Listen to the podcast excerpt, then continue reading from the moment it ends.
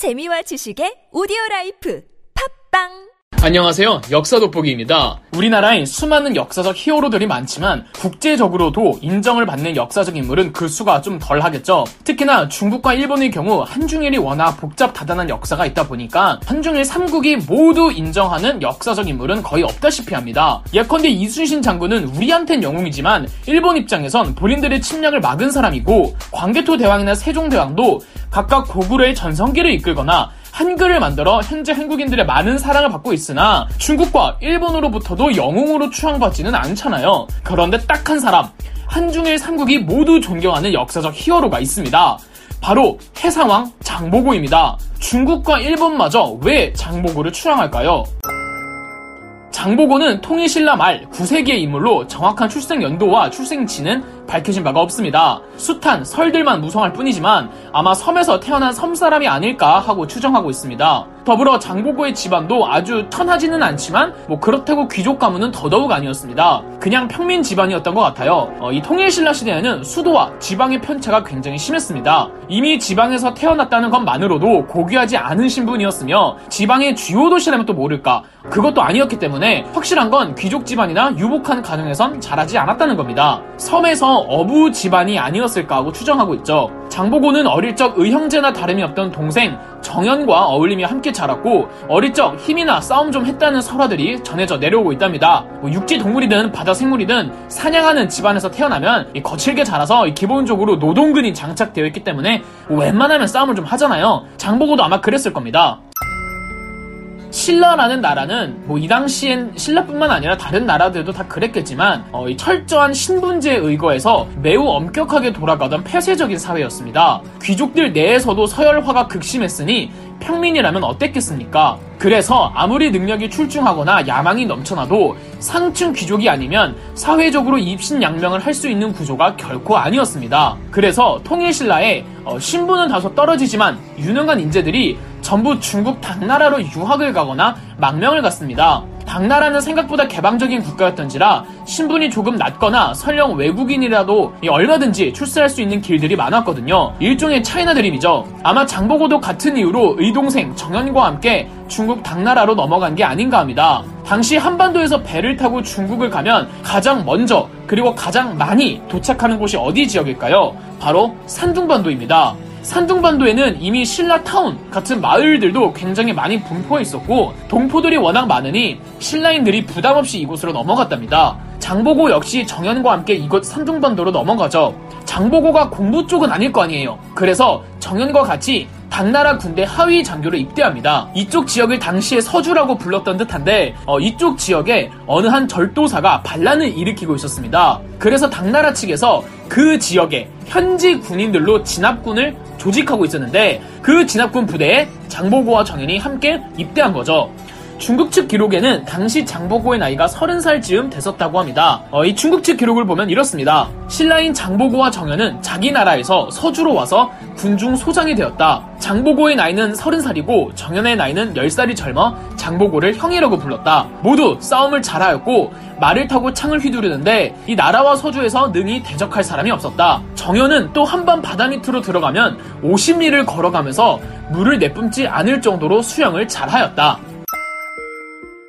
이후 중국에서 장보고의 삶에 대해 기록이 별로 없는데 이 몇 가지 추론해볼 만한 것들이 있습니다. 우리가 장보고 하면 군인, 뭐 장군, 무장 뭐 이런 이미지가 지배적인데 그의 진짜 탁월한 능력은 경영술과 장사 능력이었습니다. 832년 이미 장보고는 신라 타운에 적산 법화원이라는 거대한 절을 만듭니다. 당시 신라타운에 있던 신라인들은 너나 할 거 없이 전부 이 적산 법화원이라는 절에 와서 불공을 닦았다고 합니다. 이미 이 마을 등지에는 어, 신라인들이 갈 수 있는 절들이 되게 많았는데 그 중에서도 장보고가 세운 적산 법화원이 가장 컸다는 건 그만큼 장보고의 재력이 무지막지했다는 거거든요. 신분도 그렇게 뛰어나지 않고 아무리 당나라 장교가 됐어도 하위 장교인데 뭐 월급을 받는다면 얼마나 받는다고 그렇게 큰 절을 만들 돈이 어디서 났겠습니까? 당연히 상단을 꾸리고 장사를 했겠죠. 아닌 게 아니라 중국 당나라로 넘어온 신라인들은 중국 동남 해안을 따라 조선업,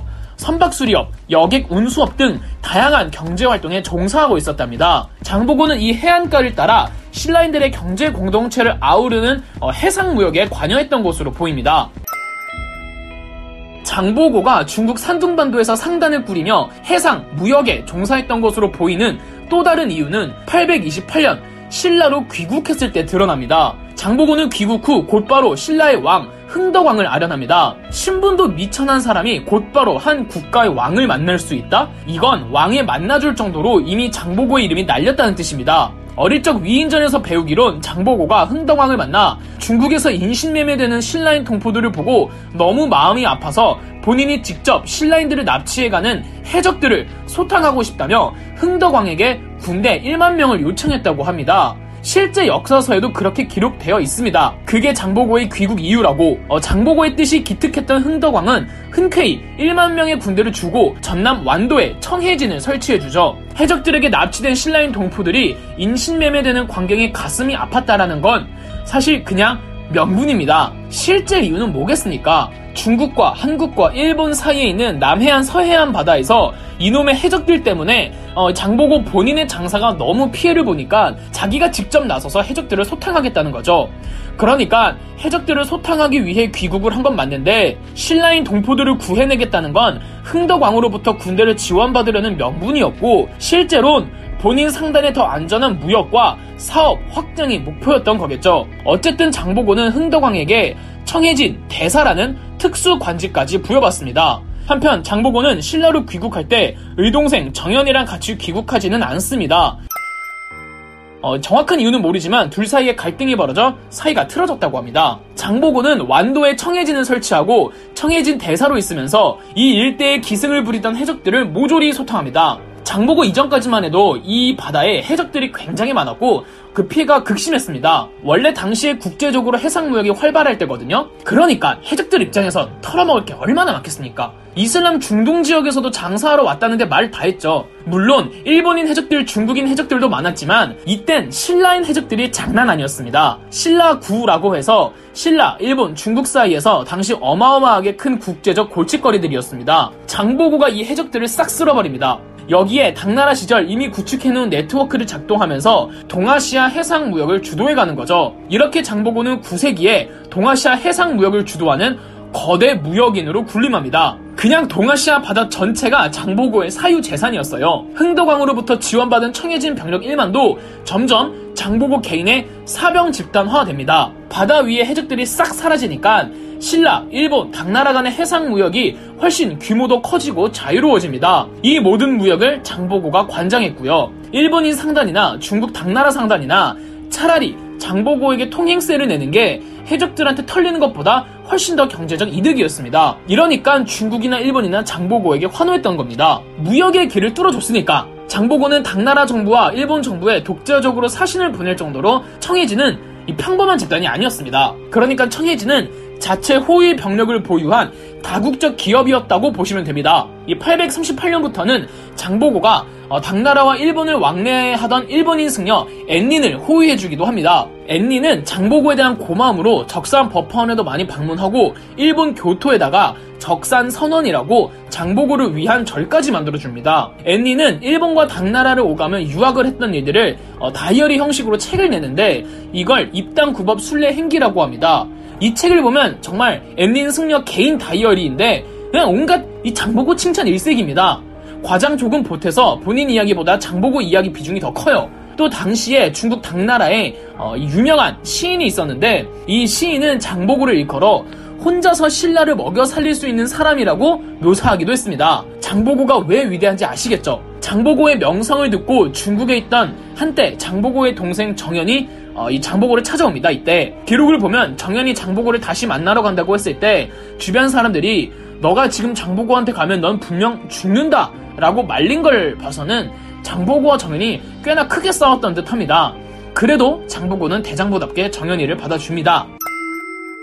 자, 그런데 이 장보고의 끝은 좋지 못했습니다. 바로 정치에 개입한 건데요. 당시 신라의 수도 경주에서는 왕위를 두고 두 왕족 간의 세력 다툼이 있었습니다. 이 왕위의 쟁탈전에서 이긴 쪽을 A, 진 쪽을 B라고 한다면 어, 이 B는 처형당하고 김우징을 비롯해 B의 아들들은 겨우겨우 무사히 경주를 빠져나와 도망치다가 몸을 의탁한 곳이 청해진의 장보고였습니다. 장보고는 도망쳐 나온 김우징 세력을 흔쾌히 받아줬고 김우징은 장보고에게 복수를 하게 군대를 빌려달라고 합니다. 장보고는 만약 김우징이 왕이 된다면 자기 딸을 왕비로 삼아달라는 약속과 함께 군사 5천을 빌려주죠. 김우진은 청해진 병력 5천을 이끌고 나주와 광주 그리고 남원을 장악 후 곧바로 신라의 수도 경주로 향했습니다. 신라 정부는 대규모 토벌군을 조직해 김우징의 청해진 병력을 진압하게 하지만 839년 지금의 대구에서 김우징에게 어, 신라 관군이 초토화되어 버립니다. 이 전투가 대구의 옛 지명을 따와 달벌대전이라고 합니다. 반란에 성공한 김우징은 당시 신라의 왕을 죽이고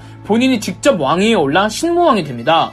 그런데 이 정작 신무왕 김우징은 재위기간 1년을 못 채우고 죽는 바람에 장보고의 딸을 왕비로 삼겠다는 약속을 지키지 못합니다. 장보고는 신무왕 김우징의 뒤를 이은 김우징의 아들 문성왕에게 네 아버지가 나 덕분에 왕이 됐으나 약속을 못 지켰으니 너라도 내 딸을 왕비로 맞이해 약속을 지키라고 했으나 이 문성왕이 거절합니다. 화가 난 장보고는 반란을 준비하는데 기록에 따라서 실제 반란을 일으켰다는 말도 있고 반란을 일으키려고만 이 계획만 짰다는 말도 있습니다. 여하튼 어떠한 움직임이 있던 건 틀림이 없었고 문성왕은 비밀리에 염장이란 장수를 청해진으로 보냅니다. 염장은 장보고에게 본인이 왕에게 미움을 사 자기도 장보고의 반란군에 참여하고 싶다고 거짓말을 했고 이를 믿은 장보고는 염장을 받아줍니다. 장보고가 염장을 환영해주는 파티에서 이 장보고가 술에 취했을 때 염장이 칼을 빼서 그 자리에서 장보고를 암살합니다. 846년 장보고가 죽었고 신라의 문성왕은 일시적으로 정연을 청해진 대사에 앉혔지만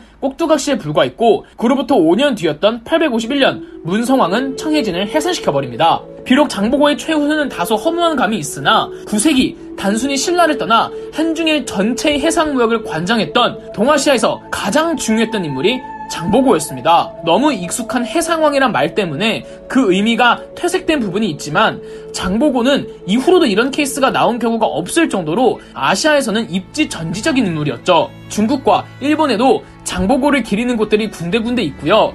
대한민국의 첫 잠수함 이름을 장보고의 이름을 따기도 하는 등 아직도 한중일 모두가 장보고를 기리고 있답니다. 그럼 역사 돋보기였습니다. 영상 재미있으셨다면 구독과 좋아요, 알림 설정까지 해주시면 감사드리겠습니다.